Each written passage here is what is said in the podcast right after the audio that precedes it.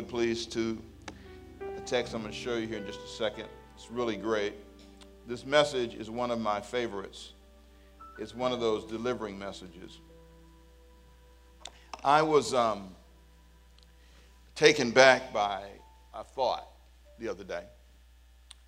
And the thought for me was life changing. It, it, it did something um, in my head and heart. And it, it, it, um, it kind of goes like this. Repeat it with me, please. Say, freedom, freedom.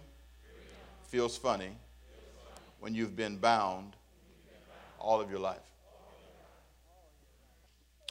Listen to this. Say, bondage, bondage. Feels, normal when you've been bound all of your life.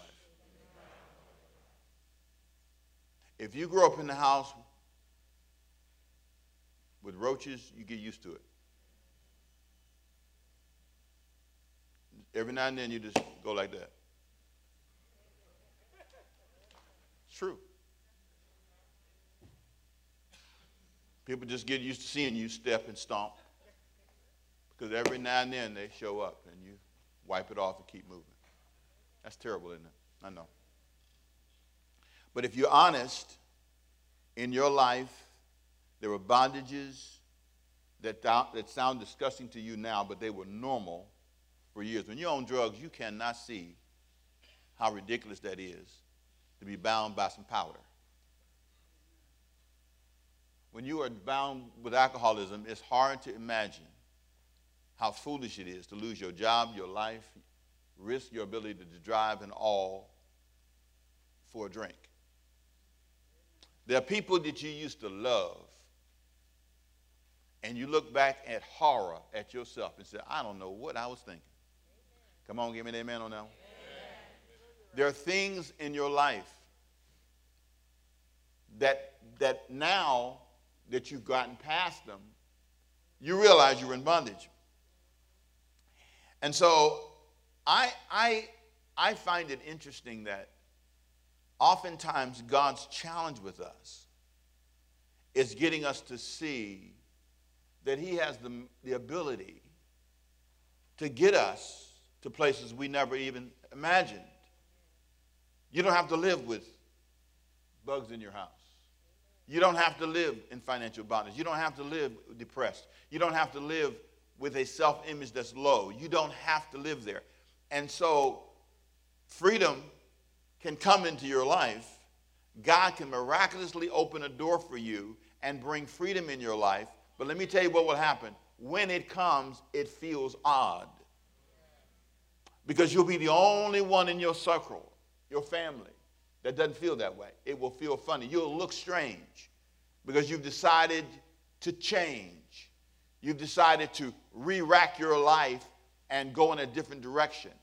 You've decided not to eat anything and everything you see. You've decided to say no. You've decided to pause. Freedom feels funny when you've been bound all of your life. And so expect that. There's a story in the Bible that's interesting. It's in Acts chapter 12. I'm not going to turn there. It's Acts 12. It's a story about Peter. He was in prison, right? And, and he was bound between two soldiers. And the angel came, shook him free. Chains fell off. Peter walked out. And he goes to a home. And when he gets to this home in Acts chapter 12, verse 11 through verse 17, he gets to this home and, and the, he, he knocks on the door to let the disciples who are in the room praying for him know hey, I'm free. Rhoda opens the door, sees Peter, and doesn't believe it, slams the door in his face.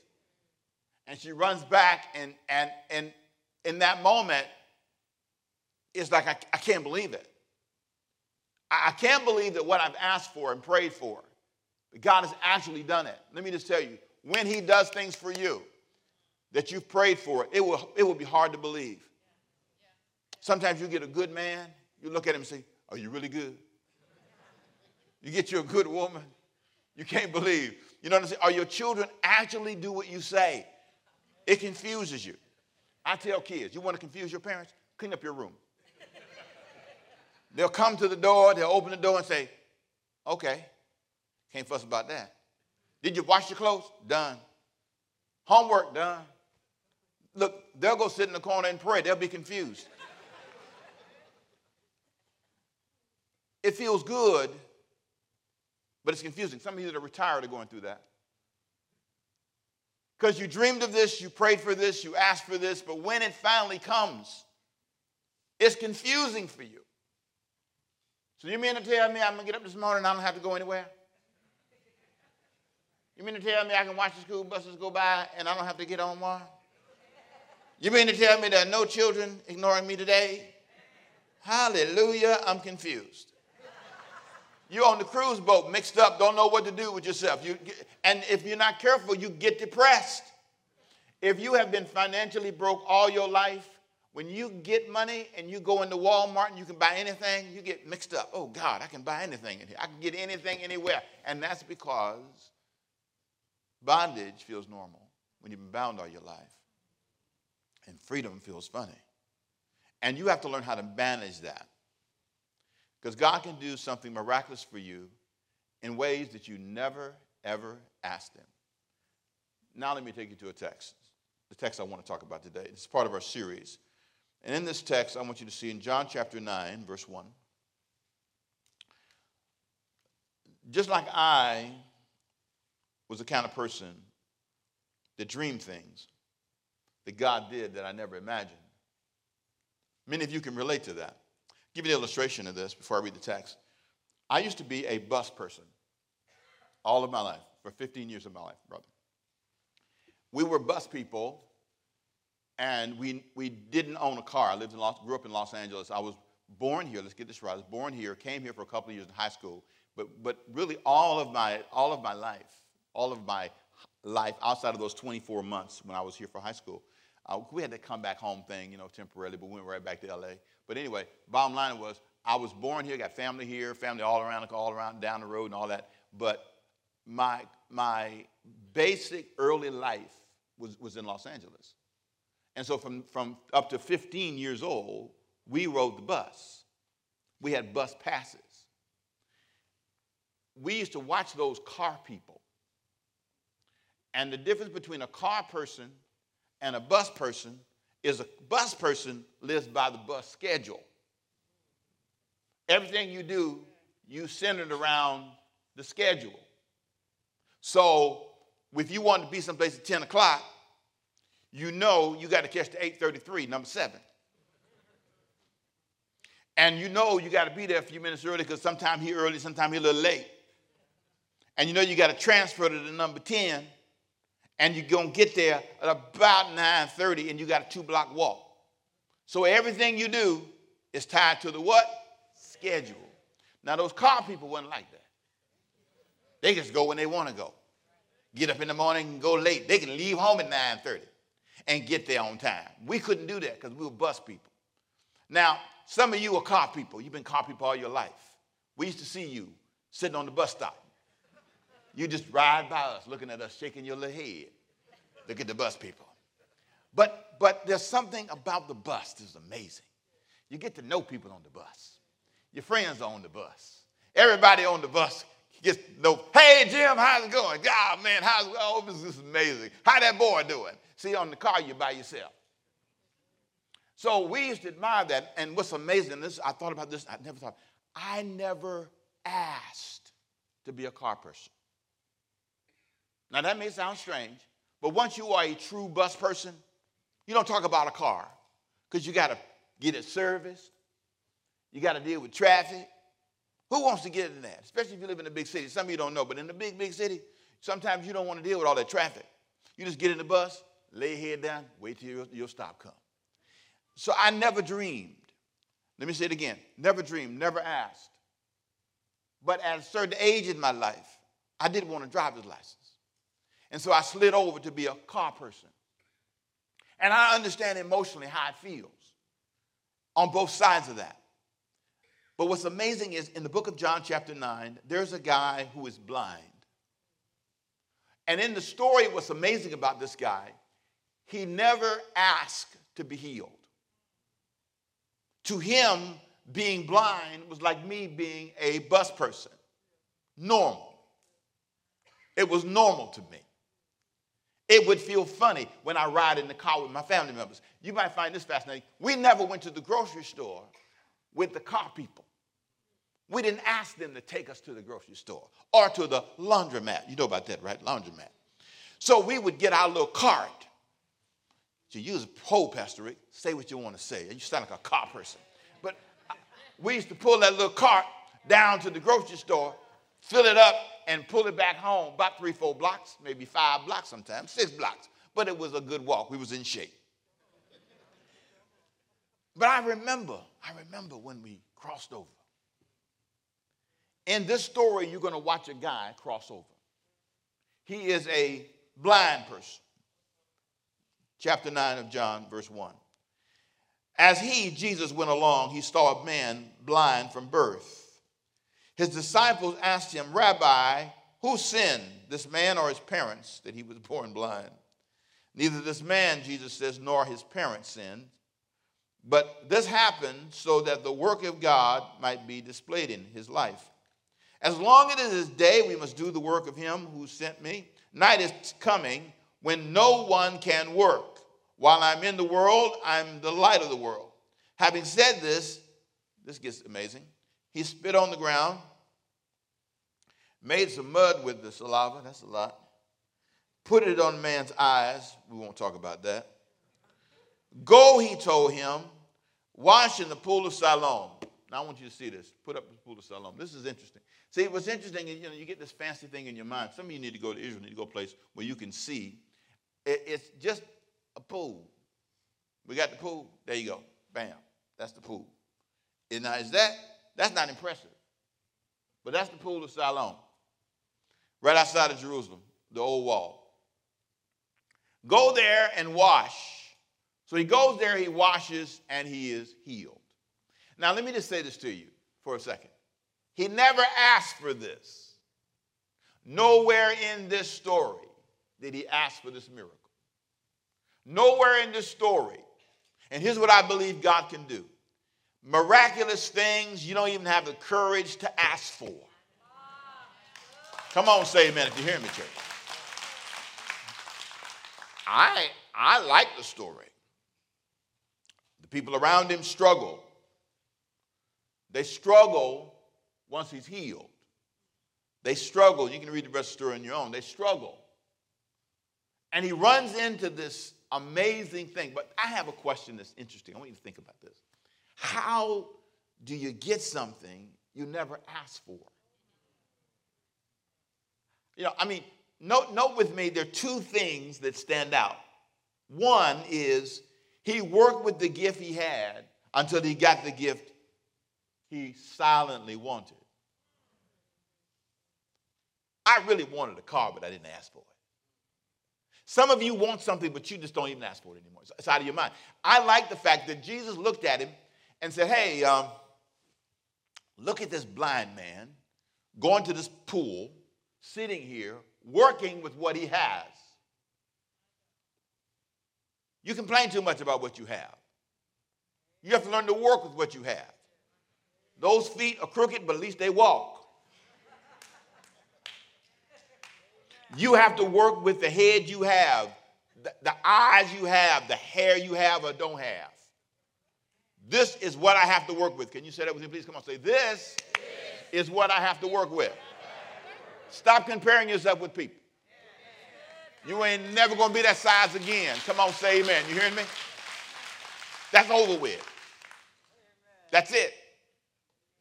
Second thing he did, he didn't just work with what he had, he took advantage of a miraculous moment. There is a moment that will come, and you have to take advantage of that moment. He didn't wait. I'm, I'm wondering, why are you sitting there let that man put that on your face? He sensed something. This is weird. This feels funny. But I sense a miracle coming. This is that guy Jesus, right? This is, this is Jesus who's healed the sick, who's raised the dead. This is that Jesus. And he wants me to sit here. I didn't ask for this, but I'm just going to sit here and let him do what he wants to do. And it's amazing how God worked a miracle for him. And I'm going to tell you something. If you just sit still, let him do what he wants to do. Come on, if you hear what I'm saying to you. Just sit still and watch God do something you didn't plan for. Now, I close with these final thoughts. There are four facts about the blind man I want you to think about. Number one, he did not have the gift of sight. He was really blind from birth. Everybody knew it. Everybody didn't have the same gift. Number two, watch this. He did he know his parents had done anything wrong. The disciples asked that question. Christians know everything. We're so spiritual. We know exactly why people are where they are. You don't know. He said, gonna, God's going to take this uh, bad moment in his life and do something miraculous. Number three, watch this. He was healed with an unorthodox approach. What we are doing now is unorthodox. I'm sorry, it's not normal. I'm sorry, I wish I, I could go back and be normal, but things have changed. But I believe that if we stay still, God will do something amazing. Come on, Nick Church, are you hearing what I'm saying to you? Number four, watch this. He was not easily believed. If you look at verse chapter chapter uh, chapter nine, verse eight through twelve, people said, "Is that really him?" I don't believe that was him. He wasn't really blind. He was faking all them years. It's amazing how people, when you see something happen in your life, you come by the house, you used to be like them, dropping all your clothes all over the floor. Used to be broke. Used to act like they acted. Used to cuss like they cussed. And you go in there, now you don't cuss like they cussed. You know how they act. And they say, What happened to you?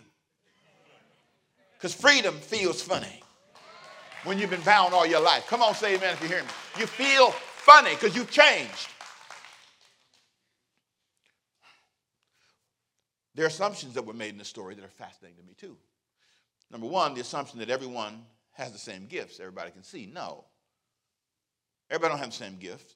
The assumption that there was some serious sin in his life, that was wrong. The assumption that God healing methods are always predictable. The assumption that getting people to believe you is easy. They didn't believe he was sick. How could you question a man you saw all your life but let me tell you something. All those assumptions are just that. But what I want you to see is the miracle. What in the world can you do right now that would allow God to take your life? What is your life dream that you have never said out loud? What is it that you are hoping God can do for your family? that seems impossible. I don't know what that is, but He's a miracle working God, and He can do it. Would you stand with me, please? Come on, stand with me. Is that all you're going to say? For now, yeah. Because here's what I'm going to say you next time the miracle working power of God can resurrect your life, He can take your life and He can turn it around for you. Me standing here, a past bus person,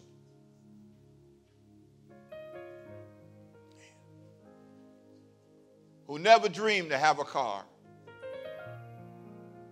who never thought I would talk to thousands of people, who never thought I'd be a pastor of any church, who didn't go to church for the first several 15 years of his life, hardly ever who used to walk by the church, and as kids, we'd cuss up until we saw the cross on the church. And when we walked, we saw the cross, we said, Stop cussing. And then, time we got on the other side of the cross, we cuss again.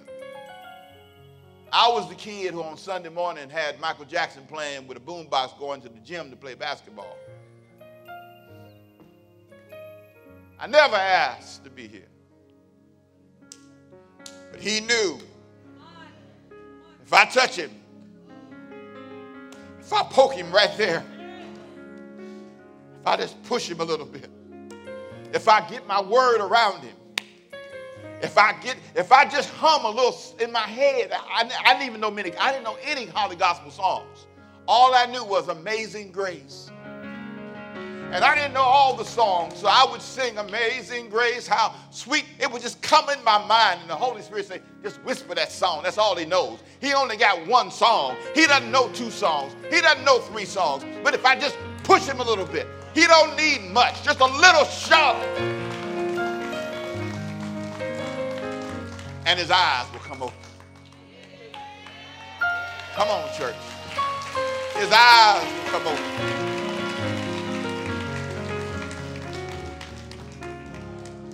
Father, we leave this place today thanking you. We leave here today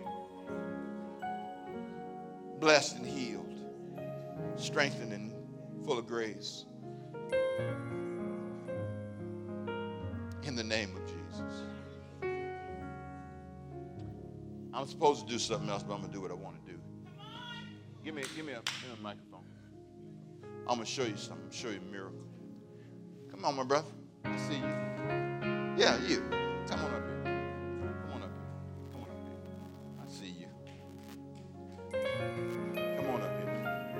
Y'all, can you sing? Make your way. You're doing, you're making your way. You're making your way. Tell him your name. Freddie Hall. Your name is Freddie Hall. This is a miracle.